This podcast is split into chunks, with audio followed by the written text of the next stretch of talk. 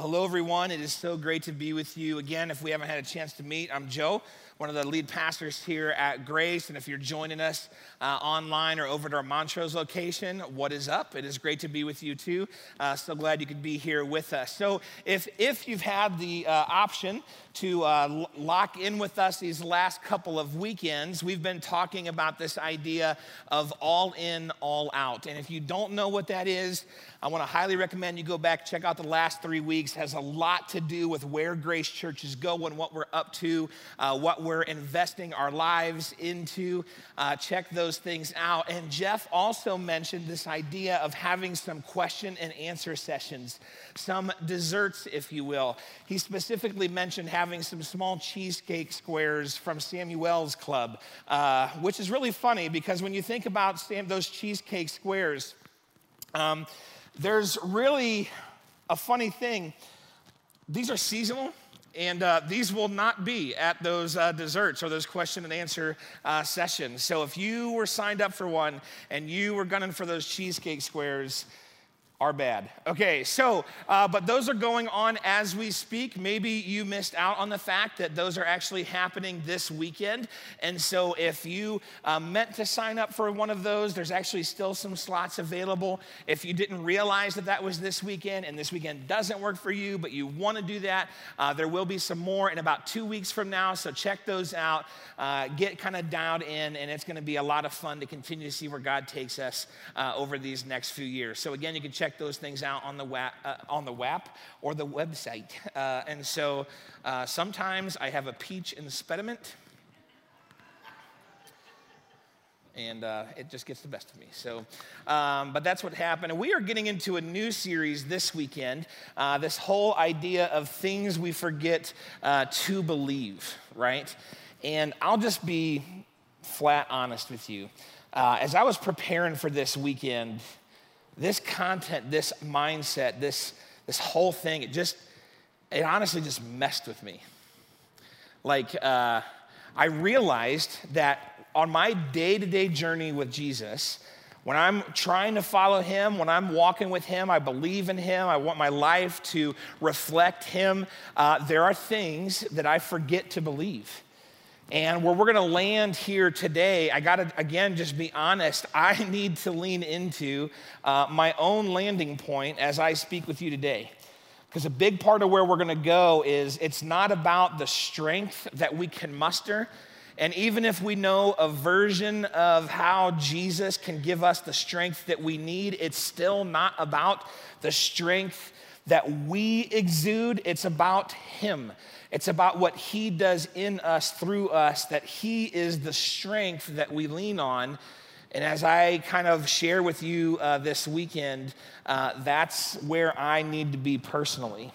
Now, one of the places that this can start to mess with us is if we start to look at like the miracles of Jesus.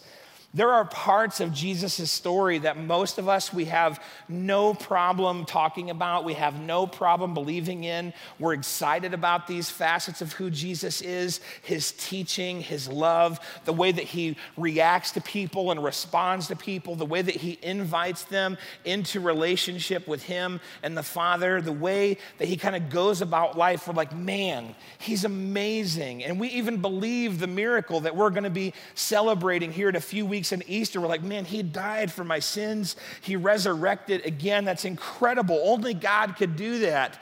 But then there's some of these things in between that sometimes we just don't talk a lot about because we don't know how they play out today.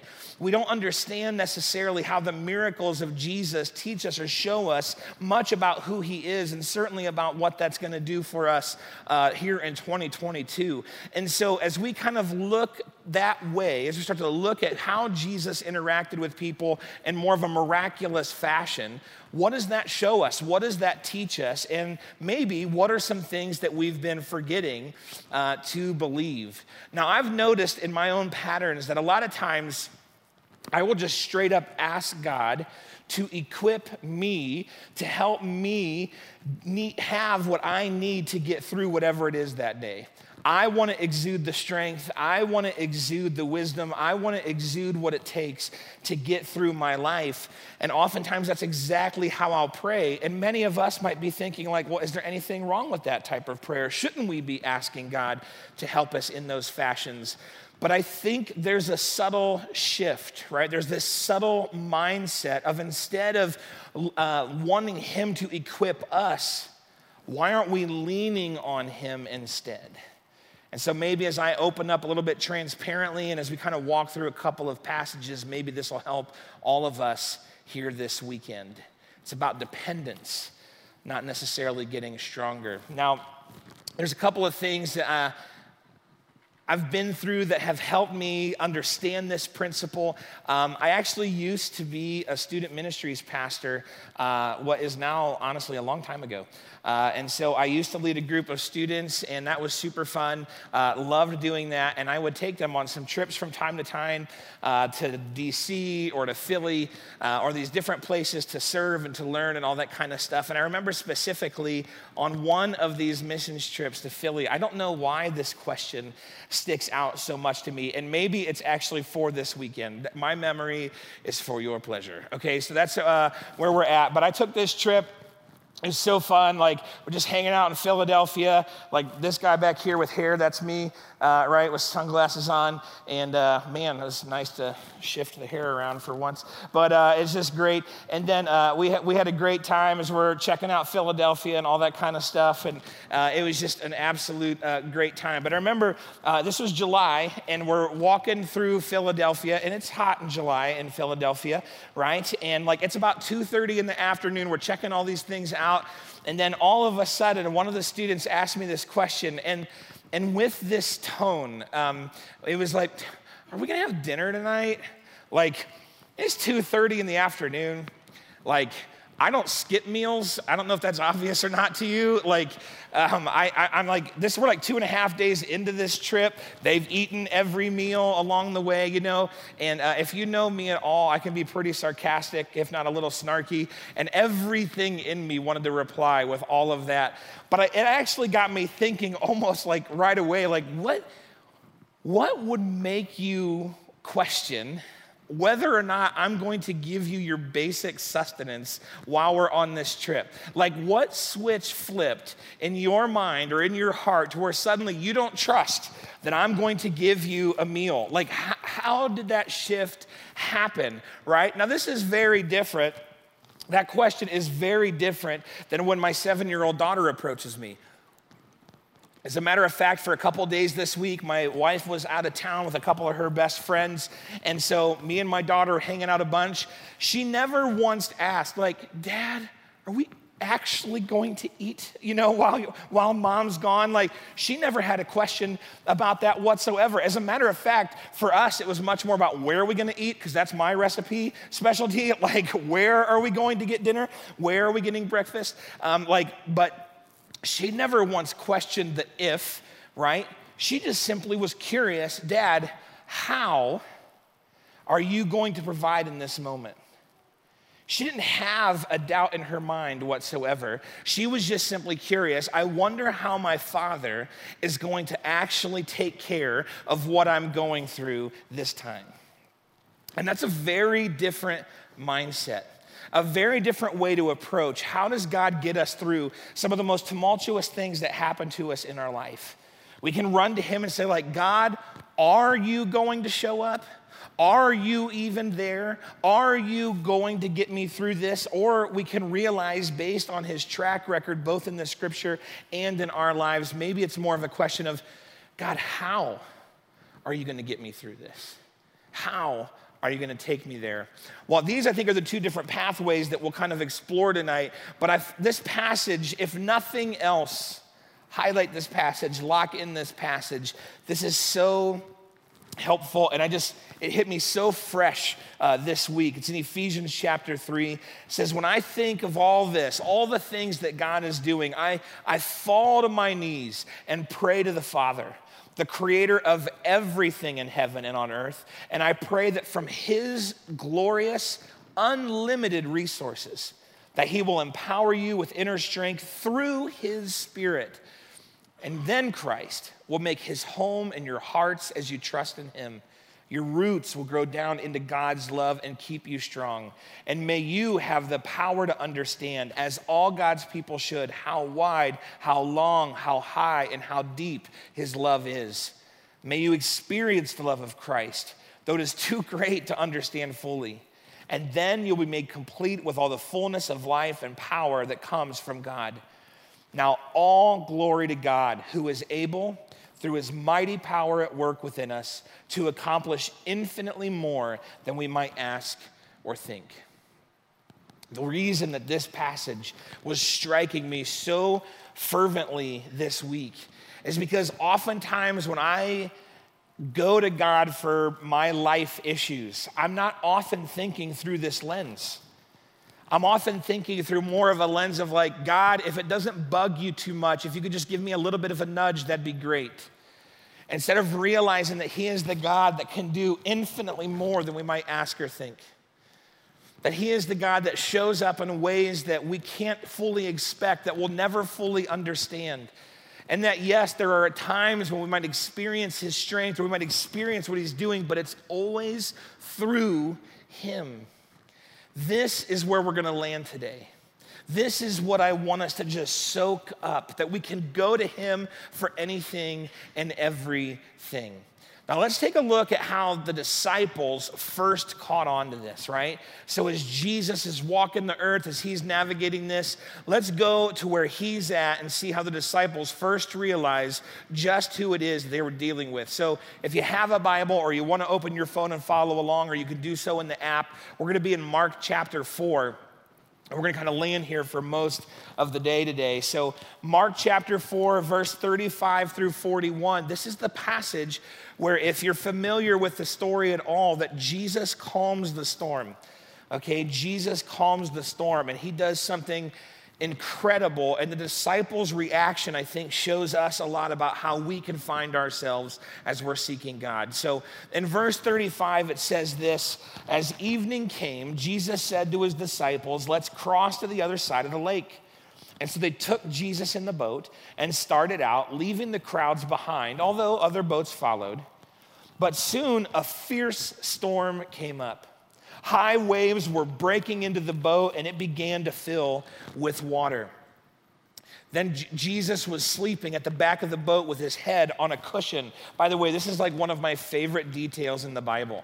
Like Jesus was sleeping at the back of the boat, and in case you were wondering, his head was on a cushion. Uh, like it just, thanks, Mark.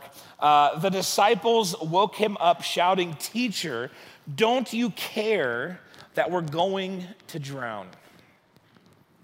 Don't you care that we're going to drown? I find this to be a fascinating response.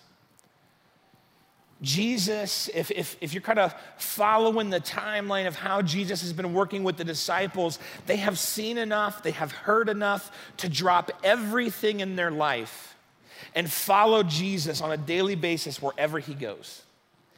They have seen enough, they've heard enough, they understand the way that he interacts with people, helps people, engages people. They have given their lives to following him. And then all of a sudden, calamity hits, and their first reaction is, Don't you even care?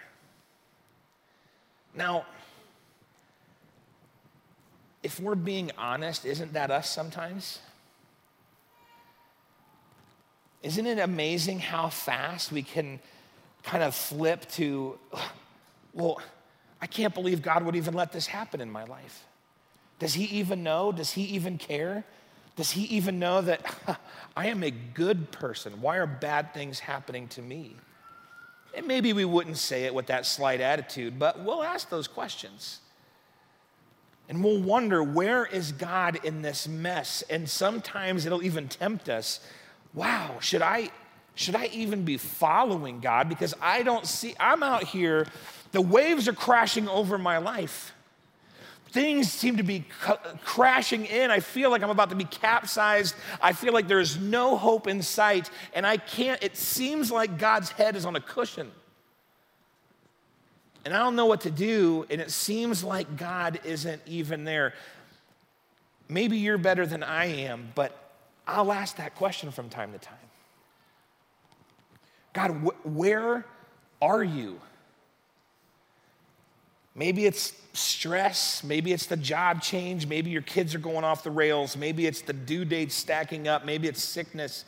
It doesn't matter what it is, but as those waves crash in, we're often yelling at God, Why me? And they had just seen all of this stuff. They'd been seeing Jesus healing people, feeding people, engaging people, teaching things that were absolutely blowing their minds. He has shown how much he cares for people, and yet they arrive at this conclusion. Where'd that come from? It came from fear. It came from fear. It's amazing what fear does to us. We can feel calm and cool and collected, and we have everything figured out, and we know exactly where we're going. And then something crashes in, brings fear into our life, and we have no idea how to respond. And we feel like, well, where is God in this moment? Why am I feeling so anxious about this? Why is anxiety sweeping into my life about this circumstance? Maybe you've never even had that before, and all of a sudden you feel just absolutely paralyzed. You can't act because you're afraid of what's going to come next. Your courage is completely leaking out and you don't know what to do. Just like us, the fear that the disciples were facing led them to an irrational and hopefully temporary conclusion. Circumstances that crash in on our life can make it very hard to see and remember that God is with us Jesus is in the boat. Jesus is right there. And not only is he right there, somehow, like, look at it from the flip side, he's sleeping through the storm. Jesus is so unconcerned about the storm that he's sleeping through it. And he's right there. Now we look at the disciples, and if we see ourselves lining up with them, maybe even a small amount, then let's pay attention to what Jesus does next. Because when he woke up, he rebuked the wind and said to the waves, Silence, be still. And suddenly the wind stopped, and there was a great calm. He wakes up, he rebukes the wind, and rebuke is a weird word right? Rebuke's the word that we use all the time. But we see it in the scriptures. What does it mean? It's a sharp disapproval or a criticism of someone or something because of their behavior or actions. So Jesus is basically saying, Stop it, wind and waves. You're bothering me. Now, have you ever yelled at the weather? Maybe this weekend? It's springtime. what? I woke up, there's snow on the ground. Are you kidding me? I walked outside, ran some errands. That wind was just cutting through my coat. I'm like, I thought we were done with this. Some of you were like checking out real estate in southern states today, right? You woke up and you're like, all right, honey, this is it. I'm moving. You ever yell at the weather? You ever notice how it does no good? We can be upset that it's raining, upset that it's snowing, upset that it's cold. In three months, we're going to flip flop on ourselves and complain that it's too hot, right? We're going to be so upset that it's muggy and hot and I can't do anything outside because, oh goodness, we just, we rebuke, we rebuke the weather all the time. We're always upset at its actions and behaviors. And yet, when we say something to it, nothing happens. Nothing. And here's Jesus showing up rebuking the weather, and suddenly, calm. Suddenly, incredibly different. Suddenly, it's drastically a different situation. And what this reminds me is that just because it seems that Jesus is sleeping during the storms of our life doesn't mean that he's uncaring and can't drastically change the situation. Just because Jesus seems to be sleeping on your storm doesn't mean that he couldn't be moments away from saying, Silence, be still, to whatever is turning your life upside down. Well, then he turns to his disciples and he says, Why are you afraid? Do you still have no faith? Now, this is, this is important because I think when we read passages like this, sometimes I feel like we move words around in our heads. And we read that he rebuked the wind and said to the waves. And then we read that then he asked his disciples a question. And what we read was he got the storm to be quiet, and then he rebuked his disciples. And that's not what it says. When those teenagers were asking me if we were going to have dinner, like at all, ever, again, are they going to live past today? I could have responded snappily, but instead, like I mentioned, I just felt this like, wait a minute, what switched? Why, why don't you trust that I'm going to bring you a meal this weekend? Jesus saying, why are you afraid? Like, what's happening in you that fear would be your response? I'm right here. Do you not have faith in me? I'm here in the boat, I'm right there with you. Why are you afraid? He's reminding them that he's been who he's proven himself to be. And then the disciples react to that and they say, the disciple, they were absolutely terrified. Who is this man? They asked each other. Even the wind and the waves obey him. Now, here's that word terrified, fear again. But this time it's different. This time it's not anxiety about their circumstances. This time it's not a lack of courage to respond. This time, this is high reverence high respect. In the same way that we would respect heights, we would respect a ladder, we would respect when we get into our cars. I was just thinking about this the other day. Like, you just get in and you just buckle your safety belt. You don't even think anything of it. And the reason that we do it is because we respect the situation that we're putting ourselves in. I realize that I could be in an accident today, and I want to make sure, like, we respect those multi ton machines that we drive in. We, we have a healthy fear and understanding that there are lots of other people out there on the road that aren't thinking about what I'm thinking about, and I'm not thinking about what they're thinking about. And that, I was almost going to say collision, but that's kind of the opposite of what I'm saying. But that, that intersection of us trusting each other,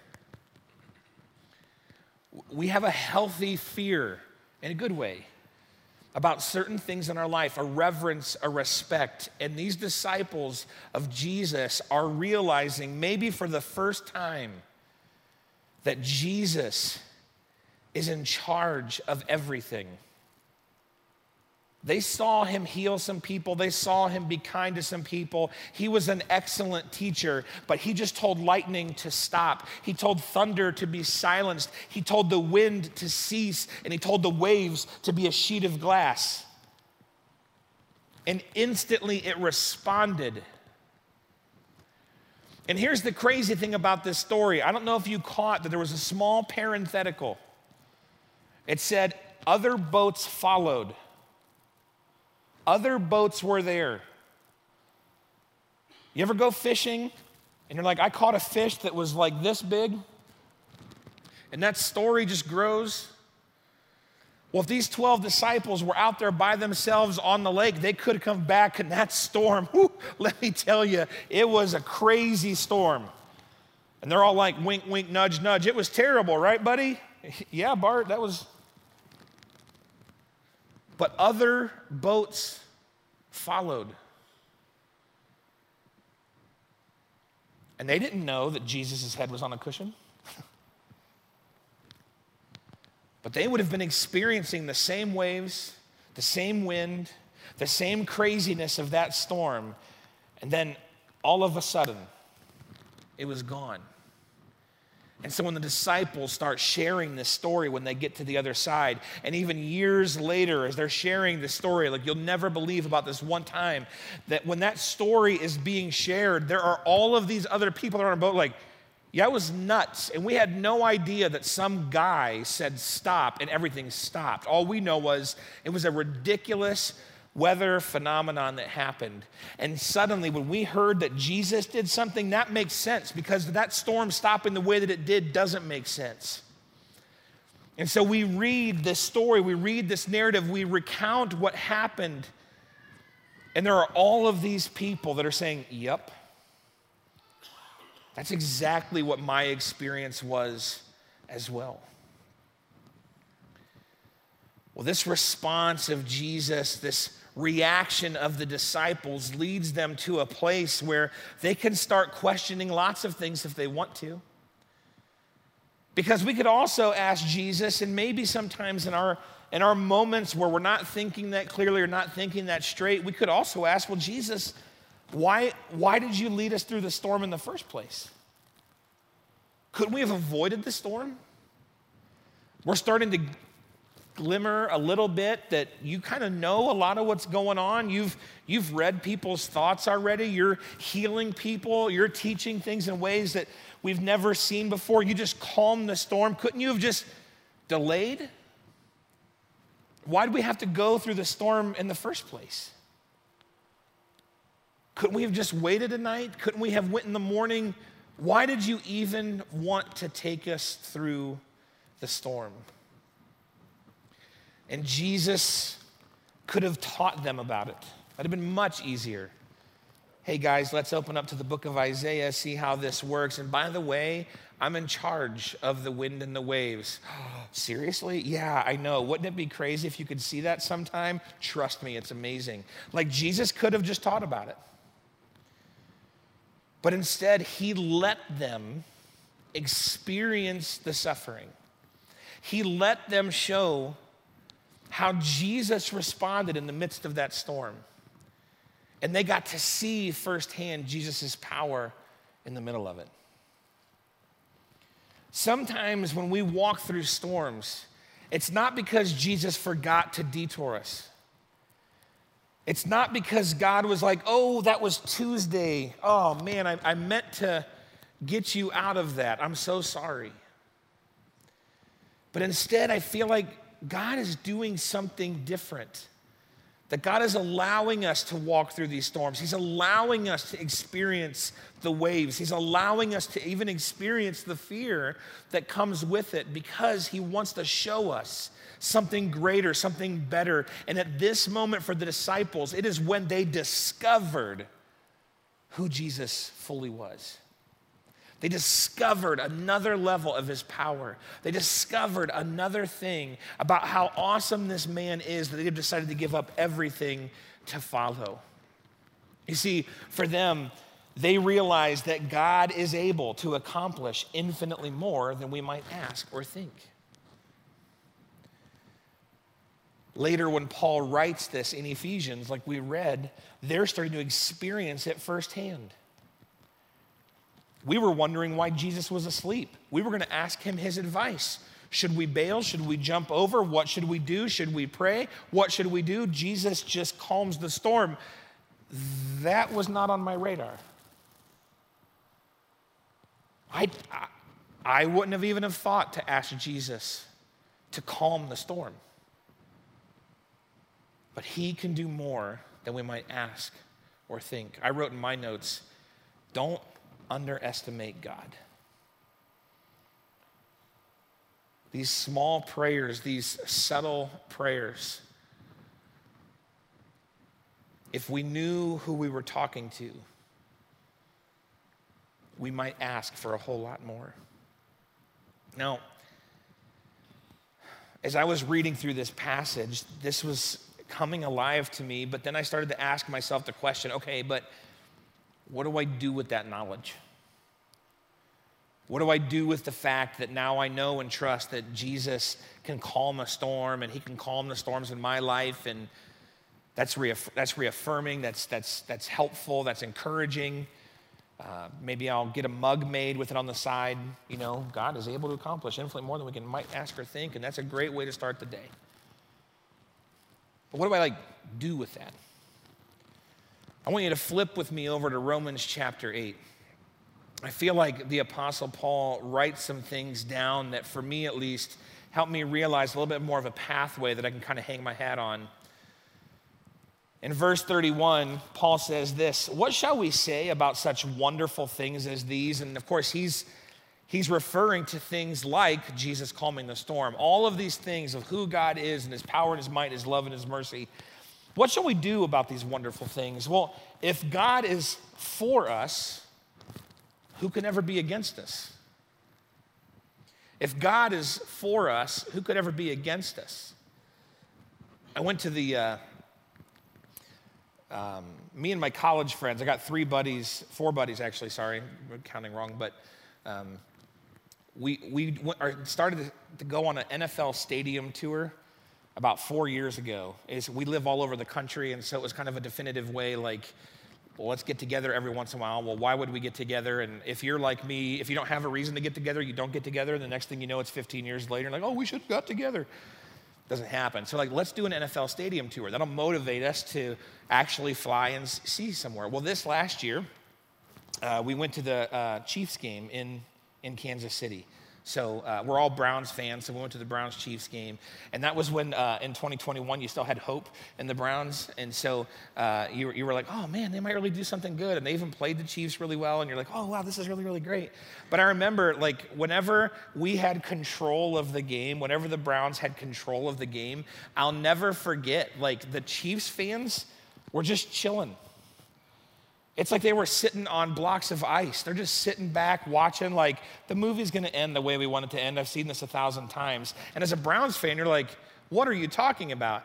And it's because when they're down, they're just like, well, give them all to Pat Mahomes, and he's just gonna throw it down the field, and he's just gonna score, and we're gonna come back, we're gonna win. We do this all the time. And they were right. it was so frustrating. But they had all the trust in the world because in their minds, and this is just football, they're like, well, if Pat Mahomes is for us, who can be against us? Guys, in life, if God is for us, what could be against us? God's not scrambling around trying to figure out how to navigate reality. He's not surprised about the storms that you're going through, that we're going through. He's not, he, he's not thrown off by election results.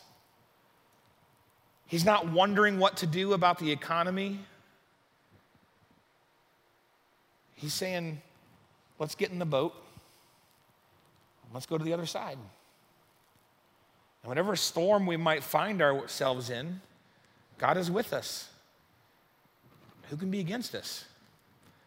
Paul continues a couple verses later and he says, Can anything ever separate us from Christ's love? Does it mean that he no longer loves us? I mean, listen to how much this can sound like us, right? Does it, does it mean he no longer loves us if we have trouble or calamity or if we're persecuted or if we're hungry or if we're destitute or if we're in danger or we're threatened with death? You start to put the circumstances of the last few years right into this passage. Well, if things, eh, trouble or calamity, saw some of that. If we're persecuted, well, people are yelling at me and they don't, they don't like what I believe anymore. If we're hungry, if inflation continues to do what it's doing, I thought, if we're destitute, if we're in danger, wait a minute, war? War is real in the 2020s? Like, how is that possible? If we're threatened with, if any of that happens, are we separated from Christ's love?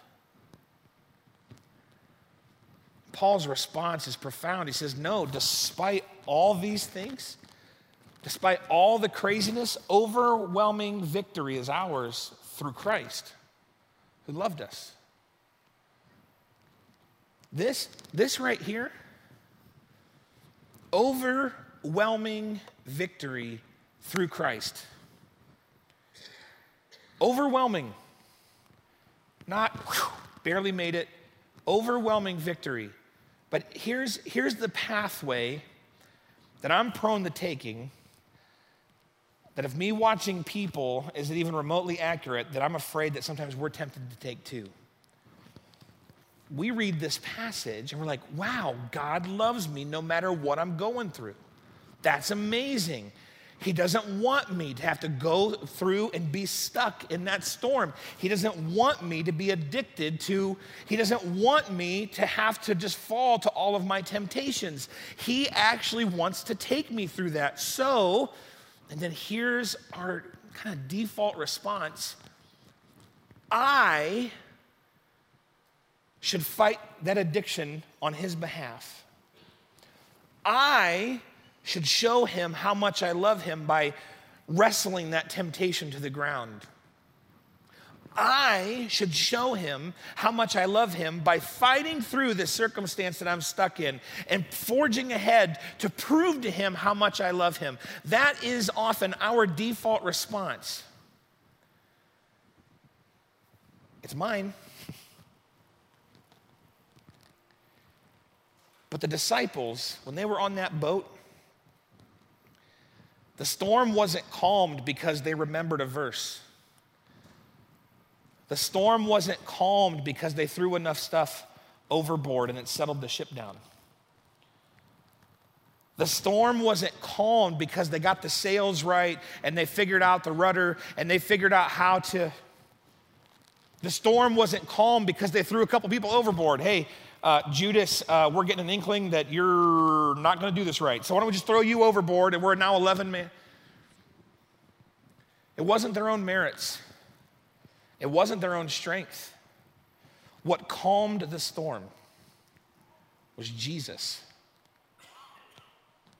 It was Jesus. We have the opportunity to see overwhelming victory. But it's not going to be because we figure something out. We have the opportunity to have that overwhelming victory, but it's not because we figured out how to get stronger. It's not because we're going to figure out how to get better. It's not going to be because we figure out how to get more disciplined. It's because we're going to go to Him and it will be done through Him we have this temptation to step forward and try to do all of the stuff.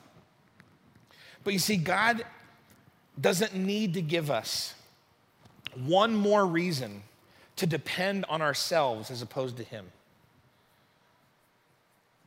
He doesn't need to give us one more reason to depend on ourselves instead of running to Him.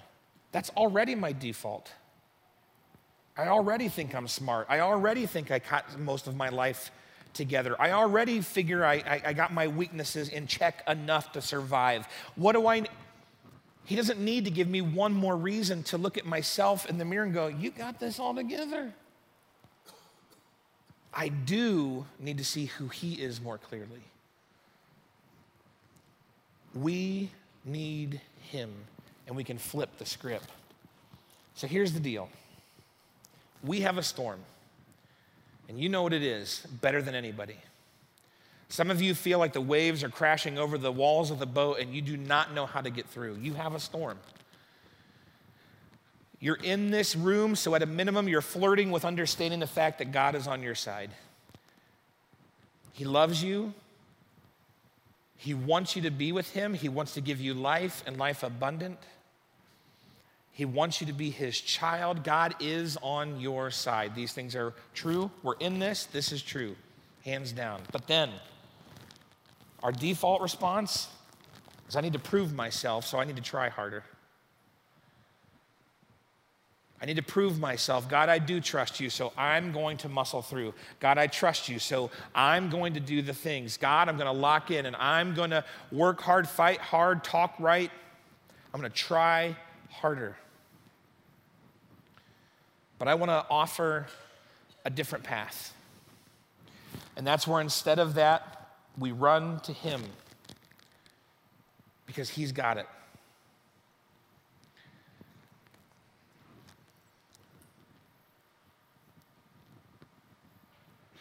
When we're tempted,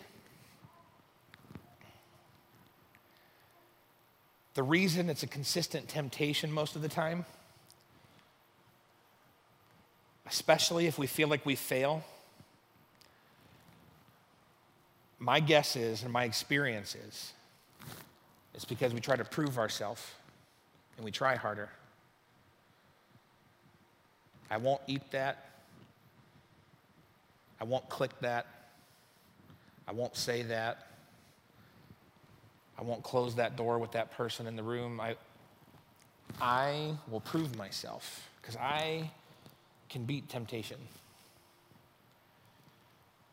And my guess is there are many of us in the room or watching online that that script does not play out the way that we wish it did near often enough. We're addicted to something. It's got a grip on our life. I can do it. I can be a disciplined person. I can overcome my own do- dopamine releases. I can get through this. It doesn't matter if it's chemical or situational or relational. Or for some of us, it's turning on the Flight Memorial Parkway and then into that long drive through line. It doesn't matter.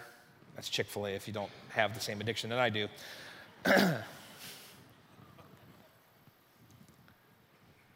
I can overcome it. And, and we're going to prove ourselves. And we're going to try harder. Why doesn't it work? Because the disciples didn't save each other in the boat.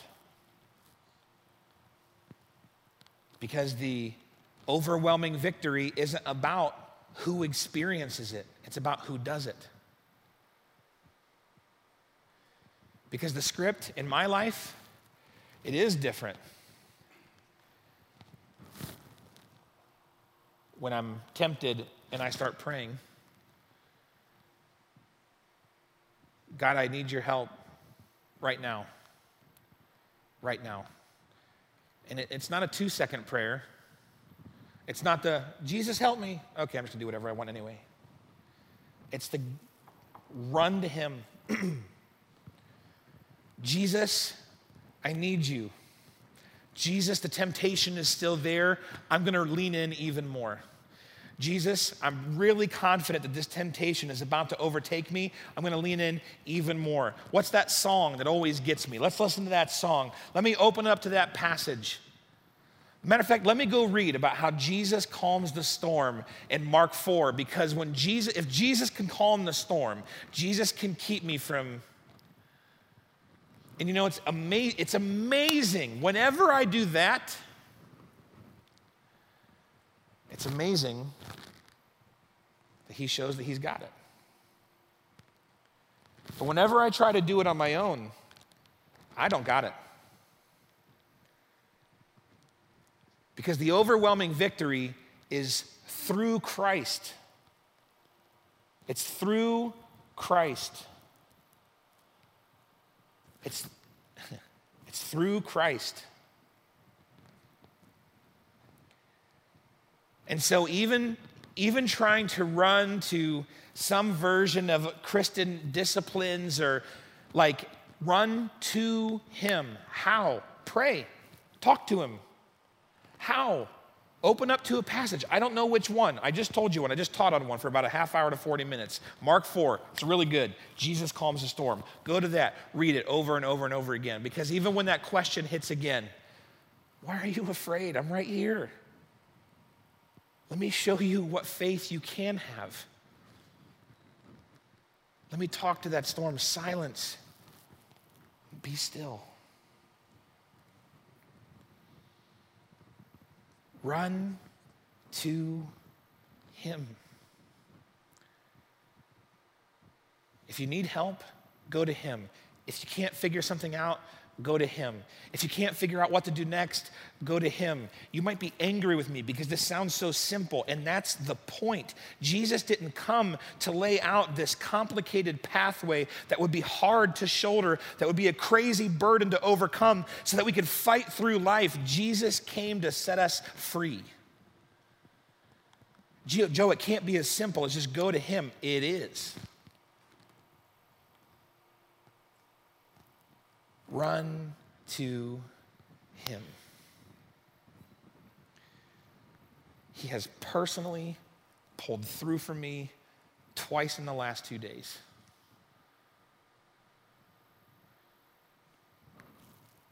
And many times in my past. Run to Him. Go to Him.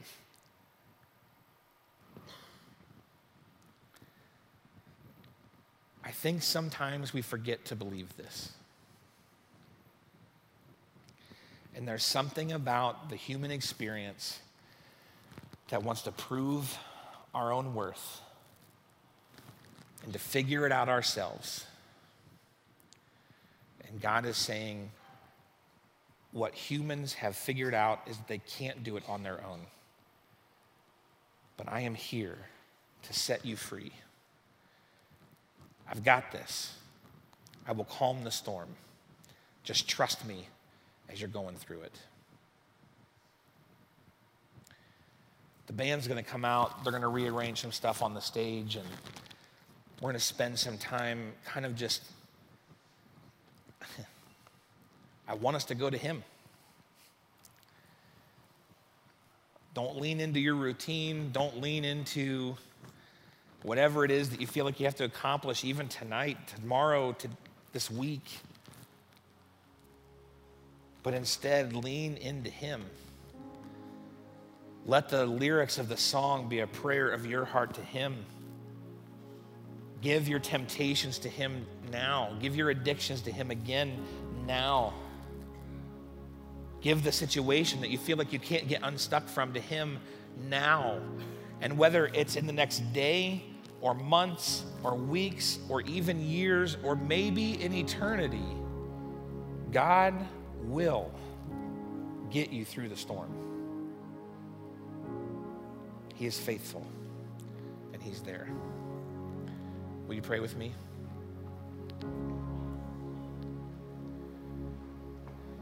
Jesus.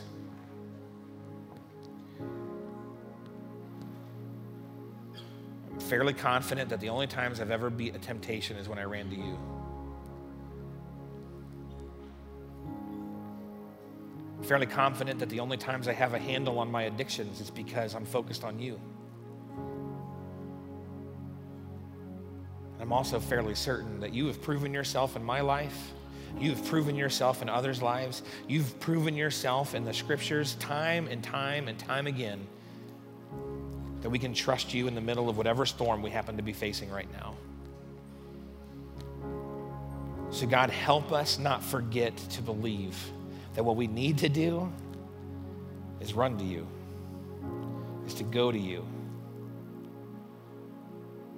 and it's to put our trust and our life in your hands and watch you work.